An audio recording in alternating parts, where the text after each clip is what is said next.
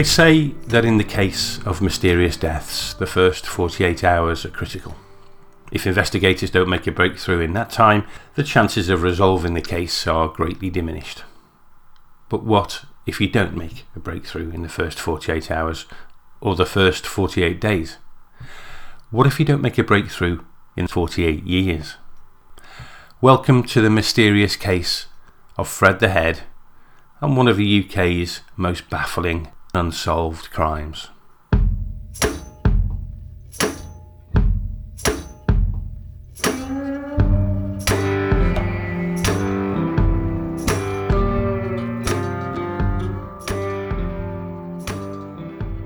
Episode 25 The Man in the Shack. We left things at the end of the last episode with quite a few loose ends for me to try and pull together and tie up. Firstly, that story we'd heard in episode 23 of the three men who travelled from the northeast, well, that was still a long, long way from being verified. And in fact, my initial investigations were casting serious doubt on the claims that were made in that account. The main weakness was the inability to track these three men down, the names that had been given Mark Tomlinson, Rick Milford, Paul Waldron, just not yielding anything of use. Secondly, and intriguingly, during my attempts to verify that story, someone had suggested to me that a person may have been living on that island when the body was found, or around the time of the murder. Now, again, that's the recollection of one person at a distance of over 50 years. But in this story, it's those kind of fragments of memory that we're dealing with. So, both of these aspects needed further investigation. And some people may ask, and it's a legitimate question, why bother with trying to find these three men who clearly don't exist? Well, my answer to that is simple. It's unrealistic to expect people to have perfect recall after half a century. It's just not going to happen. So, whilst those names may be wrong, doesn't mean these three men didn't exist. And if the names were wrong, but the story was still essentially correct, we would have been very foolish to give up on it just because the names weren't recalled perfectly accurately. And in a 50 year old murder case, you can't afford not to exhaust every avenue. That said, where do you draw the line? And where do you start? But I was prepared to give one more heave on this, because when we've been presented with such a complete picture of what might have happened, it's worth making one final push, one more effort, just to see if we can turn anything up. But the first thing I needed to do was to dig a bit deeper into the man living on the island. And there was an obvious person to talk to David Nathan, the man who found the body. I've got to know David reasonably well now, and I could ask him about that, but also ask him the question about whether the gate could be opened from the rear. Remember, that's something that came up in the story that somebody else had said as well. So, with two people independently mentioning that, Again, it's something I could talk to David about. So I called David Nathan, and as always, he was very straightforward with his answers. Firstly, on the gate, he definitely concurred that it was possible to sneak round the side of the gate. Not easy, but definitely possible. But he didn't think that it was possible to unlock the gate from the back. He'd never tried, of course, he didn't have to, he had a key but he doesn't remember it being possible. And he mentioned it probably would have attracted attention, the gate being quite loud when it was opened, and the manager of the mill, Joe Marston, he lived opposite the gate. So if someone was opening the gate, even from the back, it's quite a high risk strategy. Secondly, on the man on the island, he does not recall anybody being there. Now, that doesn't make it impossible because it could have happened in 1968, and I'm not sure David Nathan was working from that office in 1968. I think they moved at the start of 1969. So There is a chance, albeit a slim one, that someone could have been there, but it would have needed really to have happened in 68, not 69. So, therefore, so far, there's no independent verification that a man was living on the island. So, where do I go from here? Well, I went back to the man who told me about the story. I wanted to know more about that, how he came to learn about it, who told him, and when. Now remember, the man who told me the story is the nephew of Mr. A. That's absolutely provable. But one of the things he told me when I went back to him was that Mr. A wasn't the person that told him what had happened. That story was told to him by another man, a man he knew as Fred Armitage. Now, I'm happy to use the name Fred Armitage in this podcast because I don't think that's his real name. Now, Fred Armitage was one of the people who, in the story, was involved in the murder and the burial. He was one of the people in the hut and at the burial site. Fred Armitage was one of Mr. A's closest henchmen. So our storyteller didn't find out firsthand from his uncle what had happened. He found out from someone else. Now, does that make it more or less likely to be true? Well, it seems it wasn't told directly from Mr. A's own words, so on the face of it, that makes it less likely.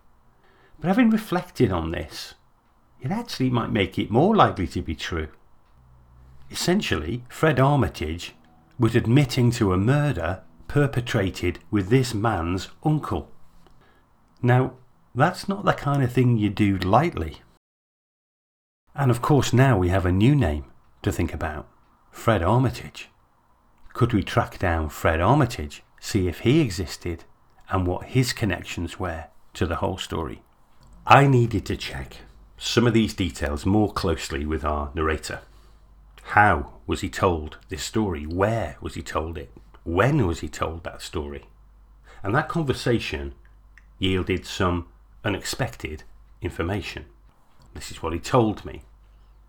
The man he knew as Fred Armitage lived in a wooden shack off Waterside Road in the Stapenhill area of Burton, near the railway bridge that carries the Leicester line, i.e., the train that ran from Burton to Leicester.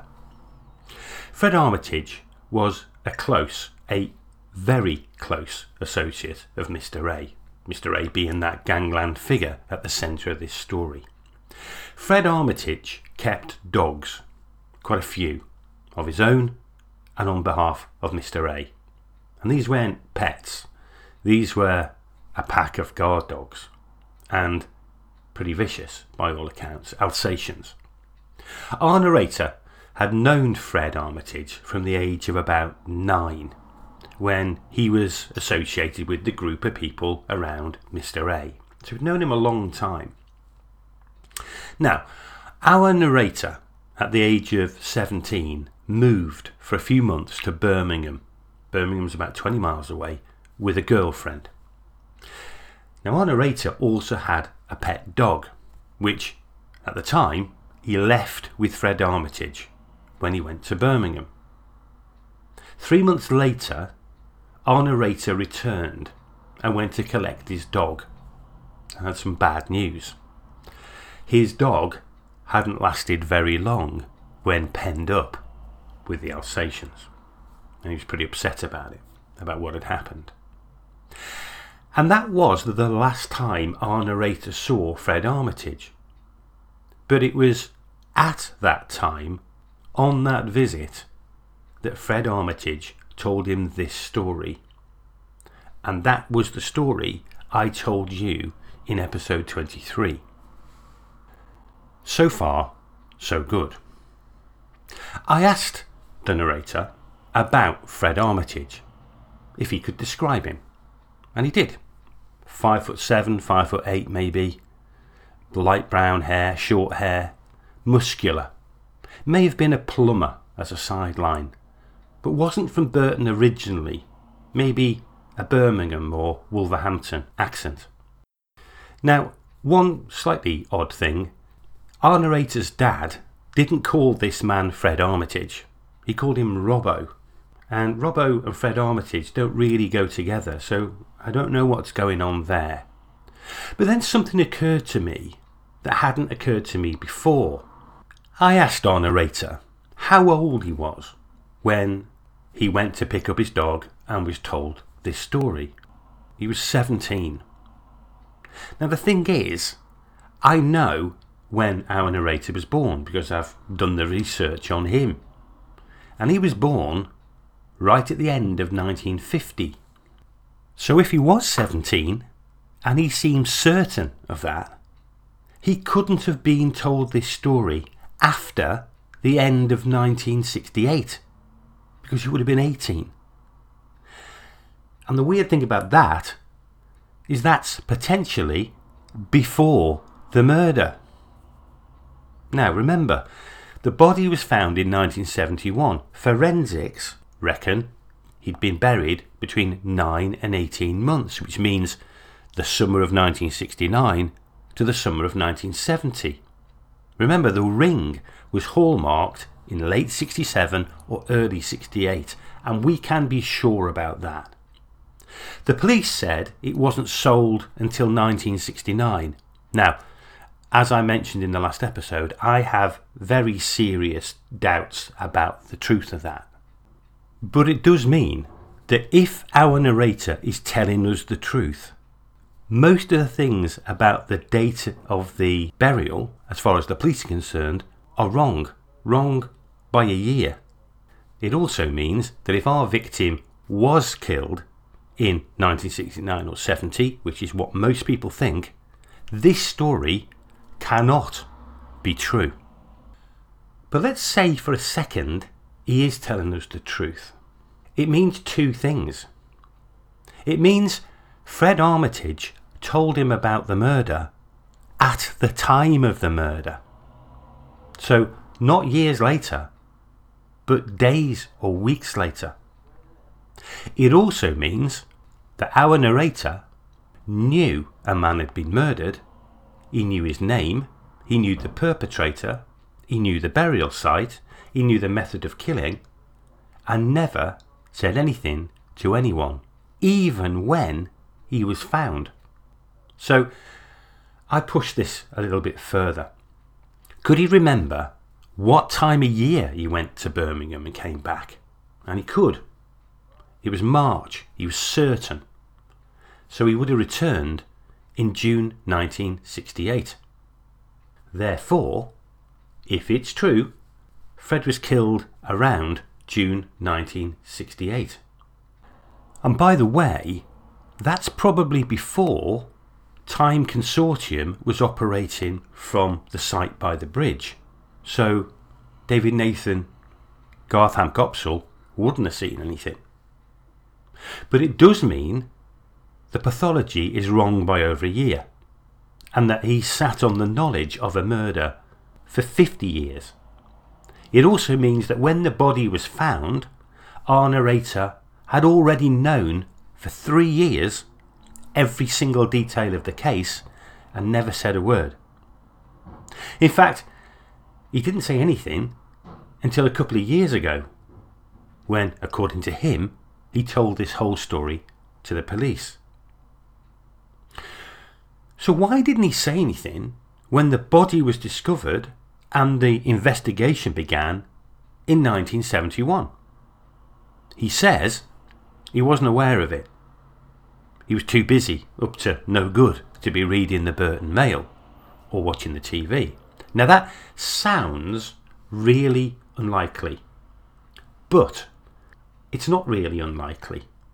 It does actually match up with what I've heard from other people entirely unconnected to this person. And what I mean by that is that one of the unusual aspects of this case is how few people who were around in the 1960s and 1970s in that place knew anything about the case. It was never really talked about. I've had lots of conversations with people who were around at the time, and it wasn't discussed. Even in the Sump pub, no one ever talked about it, and this body was found directly opposite the Sump pub. It really wasn't well known in the area, which is strange. So when he says he wasn't aware a body was found, I can believe that. I'm prepared to believe it that he didn't hear about the investigation. And we know the investigation wasn't as extensive as it might have been. So it was only when he saw the image in the paper a few years ago that he put two and two together and said, That's the man Fred Armitage was talking about. But to ask me to believe that he had been told the exact details of the murder three years before, well, that was starting to stretch plausibility maybe a little bit too far for me. So I asked him, why? Why didn't he say anything? And the answer was simple. I was scared. I was scared to death. I knew what Mr. A was capable of. I'd seen it at first hand. And Fred Armitage was worried to death as well. Now, it's very important for me to say something at this point. There may well have been a man matching that description living in that place who had lots of dogs. It does not mean that that person was involved in a murder.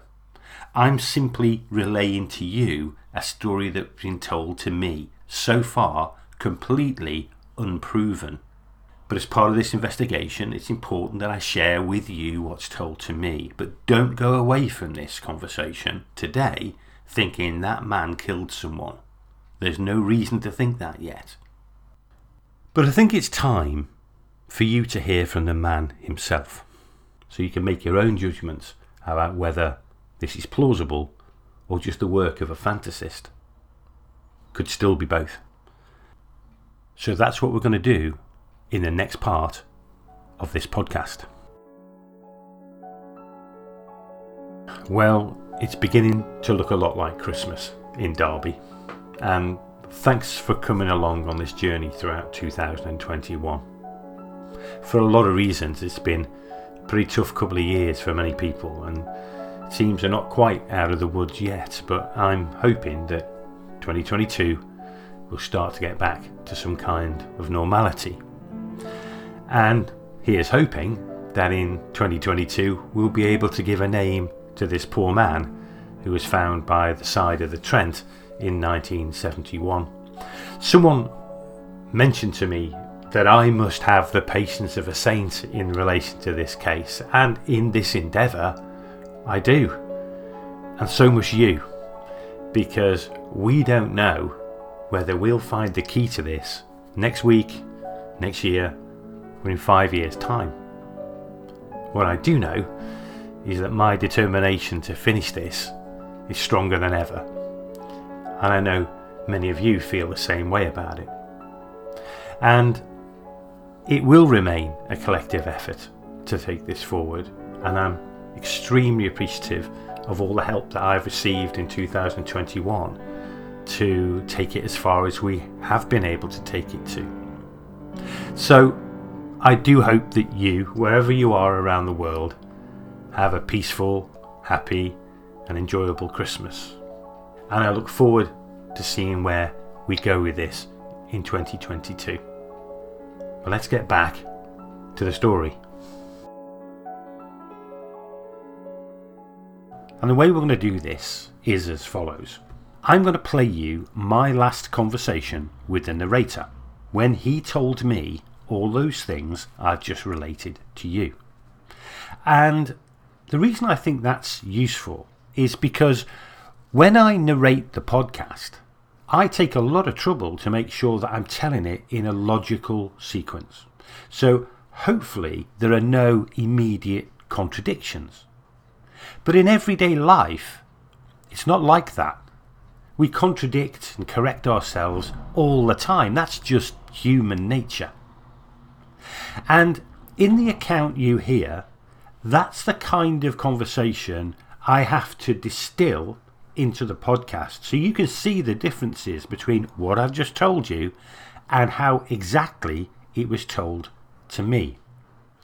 And it's worth knowing this is a man in his 70s. He's had some illness, and sometimes he has to reach for the right word or the right thought. And I have to be patient with that.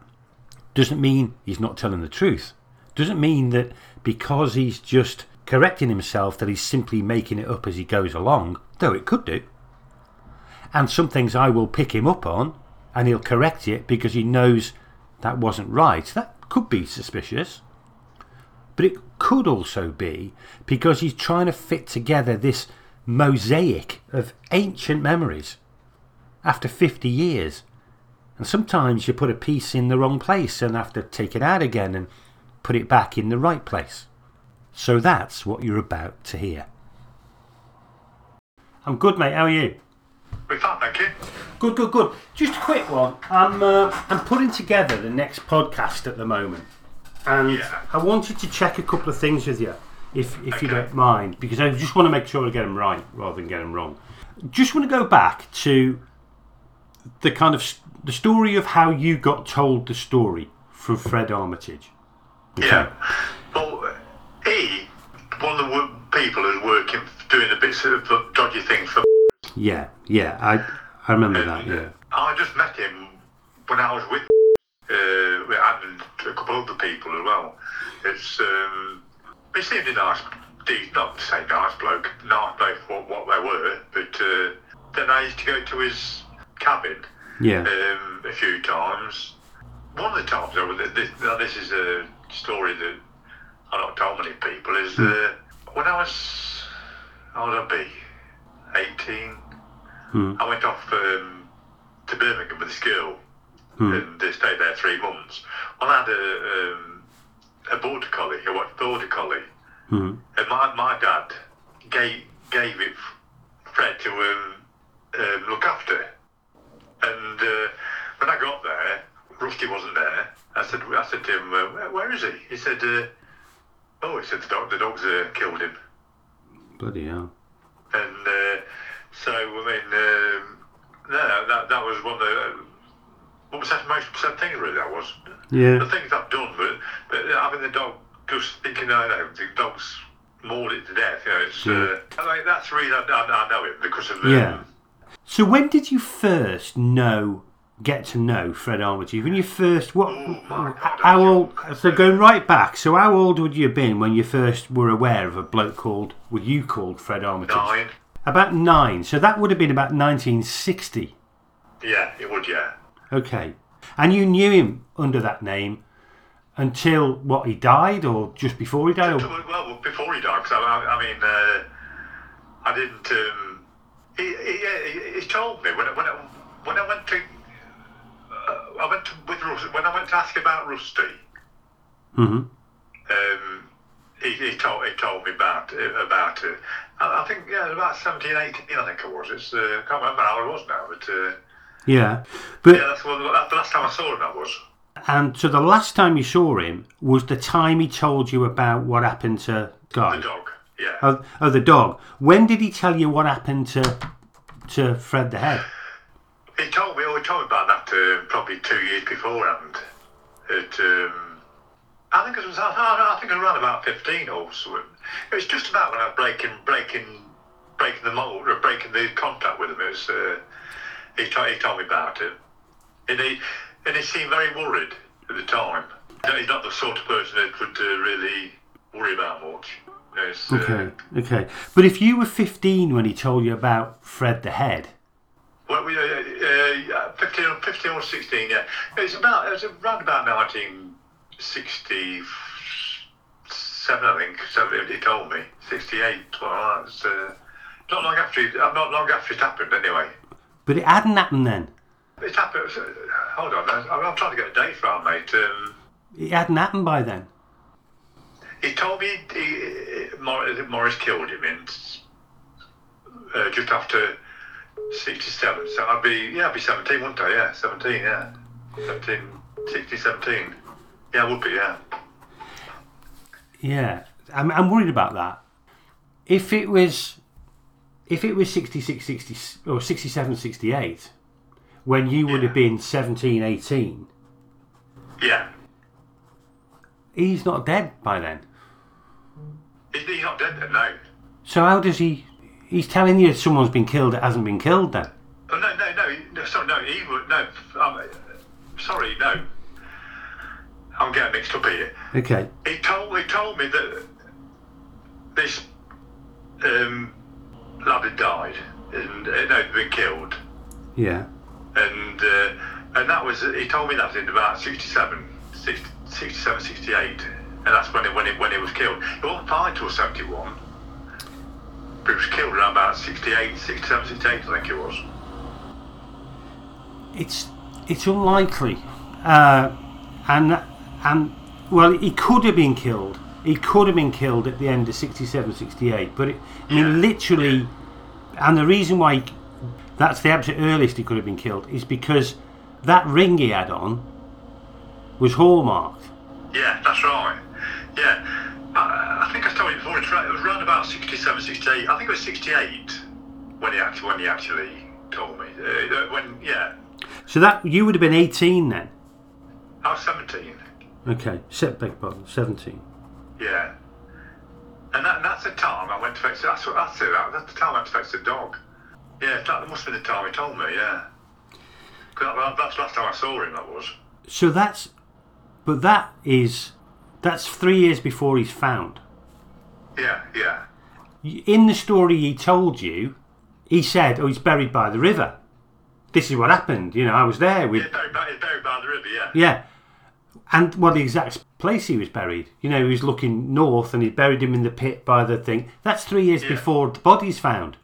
Yeah, yeah. Now, did you really know three years before the body's found that there's a body in that place? I, knew what he told me, I- I- and I took it with a pinch of salt at the time. That, uh, that, that, that, what, that what, what had happened. But it's only when I saw this picture of Fred the Ed in the Burt Burton Mail um, in 2018 Hmm. that I looked at it and I thought, uh, that's a, that, that is a fellow he, he was talking about. You know, that is.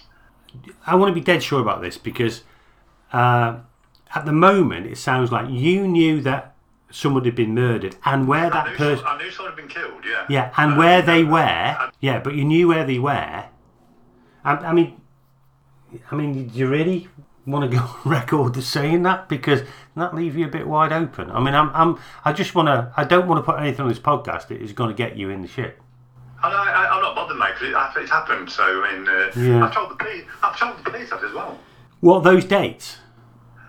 They, they just um, all they wanted to know really was that was that you know, and uh, I told them that the things I'd done as, I was- as I, when I was younger, Mm. the illegal things, and thing, bad things, Mm. and uh, but they said, oh yes, but uh, you was coerced into that, weren't you?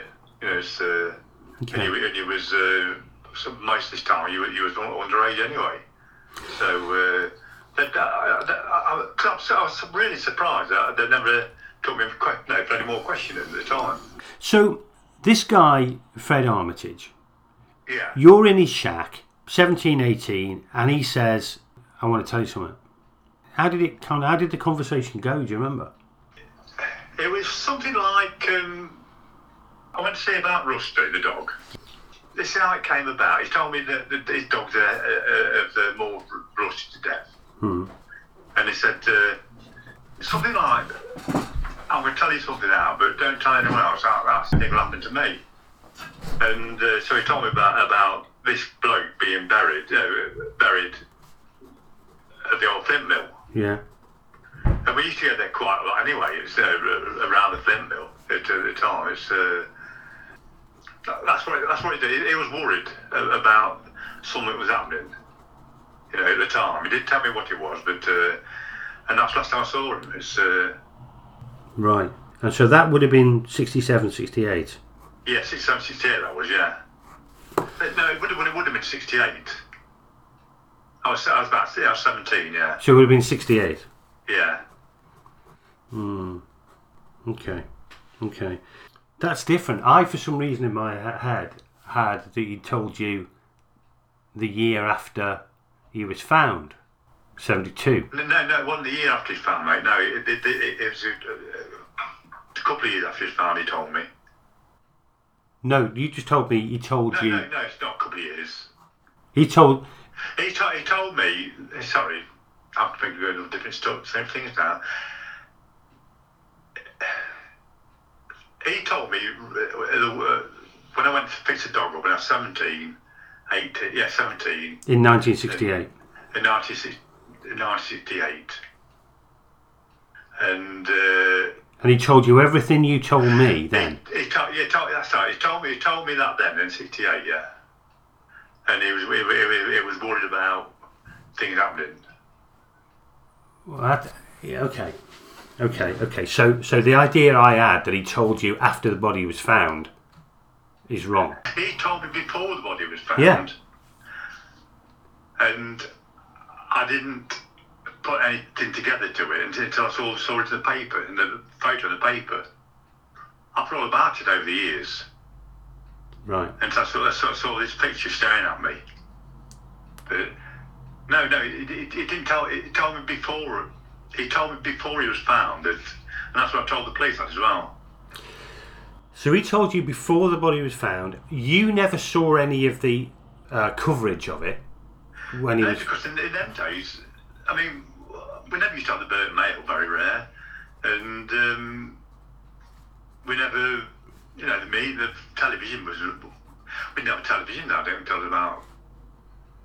We had a black and white telly, I think, when I was about 16, 17, but. Okay. We didn't watch it much. I, I, I was too busy rowing and doing other things. It is different though. If you knew before, I mean, you, you knew his name, you knew why he was killed, you knew how he was I, knew, killed, I knew his name. I knew I knew why he was killed. how he was killed, where he he was was killed. where he was killed, and and where he was buried. And where he was buried, yeah. Now, the, well, what I'm saying is, I mean, people are going to say, why the f- didn't you say anything? I mean, I just want to. tell, tell you the truth, mate. We were just scared shitless. If, if uh, hi- him doing that to me, it's um, Okay. you know he's a nasty bastard, and uh, You're talking about. yeah, yeah. Okay. Was hard enough for me, no, for my age, but he had guns and you know he, he, knives, and he wouldn't. He, he, he would have used them as well. Okay, leave that with me. I'm glad I checked that because I had a completely different picture in my head about how Oh, you, right. how Yeah, you. yeah. I, I, I thought you'd heard it different at a different time. But if, are you absolutely sure about that? Because if I That- that- Sunday morning, a thousand people are going to hear it. Yeah, yeah. Now, I'm positive about, I'm positive about that, that I was told before it was actually found. I'm, I'm absolutely positive about that. The thing is, though, if, if what you've told me there is true, he never. Yeah. He didn't just tell you before the body was found. He told you probably a week after he killed him. It probably wasn't long after. It wasn't long after. It couldn't have been because the because the No. because the the ring. Uh, That's right. The ring was Yeah. hallmarked at the end of '67, Yeah, yeah. uh, and That's right. and and so literally, I mean, the ring was virtually new. So there, Yeah, and that was the yeah. ring on his finger. So, if that what you've just told me is true, you got to you were told about it pretty much as it happened. Yeah, I probably was. Yeah, I probably was, mate. All right, great. I'm glad I checked them things.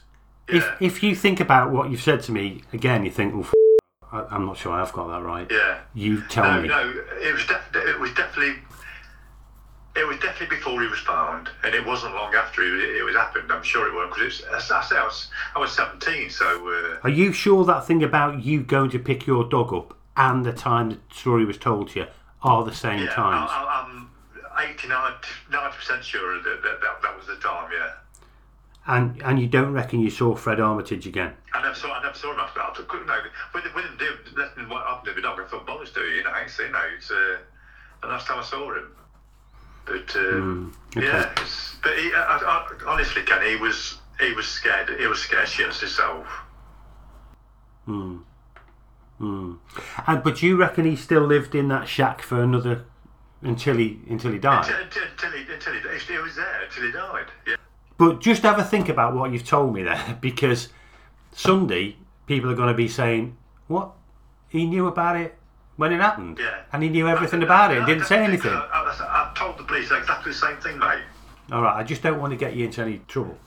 But you won't get You, into trouble. you, you won't get me in trouble. It's the truth. It's what the truth is is the truth. Yeah, I- and that's why that, that's why I want the story out. Yeah, I, uh, I, that's I, why I told the police. 100% on that. But I just want you to do it Hundred percent. with Hundred percent on with that. with your eyes open, in in the in the sense of if what you've told me there is true, you knew about it before anyone else knew about it. Yeah. I, honestly, I'm not lying to you, mate. That's that, that's the truth. I, I, honestly, I honestly knew before he died that it it, it happened before he was found. Yeah, yeah, not for it happened, not for. Yeah, yeah, yeah, It, uh, yeah, yeah. I get you. I put, over the years, Ken, I put a lot of lot, a lot of these things out of my mind. The horrible things that happened because a kid of my age shouldn't, shouldn't have witnessed what I witnessed and did what I did. Hmm. As you get older, you think, no, this has got to be told. This has. And uh, what my sister says to me uh, last week or the week before, why don't you go and see your aunt anymore? I said, the reason I don't go and see her, she, I was living with her at the time, and uh, I was only about 10, and uh, she told me to go with and uh, do these things we used to do. And, um, you know, we had, we had guns in the car at the time. We went to London to shoot someone, and uh, if, if anyone stopped him, no, it's just me and his. Oh, we're just taking the, lad out. It's, uh, This thing in London. This thing, I remember you telling me about him shooting someone in London. yeah, How old would you have been then? I was around about nine or ten. So this would have been fifty nine or something. Yeah, yeah, yeah. And do you know where? The, the pub, it, it's in the East End, and the pub had a, like a royal name on it. I can't know what it was now, but uh, I thought, oh no, it's not the Queen's Head or anything like that, but something Duke or something. Or, you know, can't remember what it was now, but it was something uh, like a, a royal connection. Okay. All right. Let me, uh, mate. I've taken up enough of your time. That's interesting. I mean, really interesting. Uh, Yeah. I- I- we might need to have another couple of chats before uh, I publish Yeah. this on Sunday. But I, I promise you, this is exactly what I told the police and you told them you knew about this before the body was found. before the body was found. Yeah. All right, buddy. Yeah, I mean, I'm telling you this, mate, because I want, I want, I'm trying to clear some of my conscience, I suppose. Yeah. Well, know, it's, uh, I'm, I'm, I'm saying what an amazing story, but I can't I can't verify it with anything at the moment. no, And I need to verify it with something. uh, you got to. You I have to. to. I, I absolutely have to. All right. Cheers, buddy. Ta-ra. So that was my last conversation with the narrator. And I wanted to play that for you for a number of reasons. Firstly, that conversation is pretty typical of the kind of conversations I have with people who are trying to remember things from the 1960s. Memories are not solid, they're fluid, they're always imperfect. Trying to get your arms around them is trying to wrestle a slippery fish. But giving you a chance to hear the voice of the narrator using his own words may help you make up your mind about the truthfulness of that account. And I know some people will say, no, that just isn't right. I know he's lying. Now, I'd be careful of that. I know some people will like to say in the future, I knew he was wrong from the moment he opened his mouth. But actually disbelieving someone with no evidence to disbelieve them is as big as a mistake as believing someone with no evidence to believe them. My approach has always been stay neutral as long as you can until there's uncontrovertible evidence for one or the other. And at the moment, there's neither. So, personally, I'm staying in that neutral state. I'm staying patient, staying on the fence until evidence from one side or the other pushes me off. But there's still a lot of work to do. And I'm going to start with trying to find out what I can about this Fred Armitage character, the man who told him the story, the man who was there when our victim was killed. So, until next time, have a good one.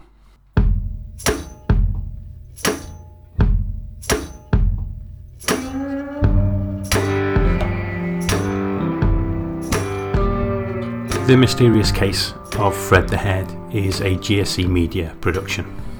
Written, produced, and narrated by myself, Ken Davis.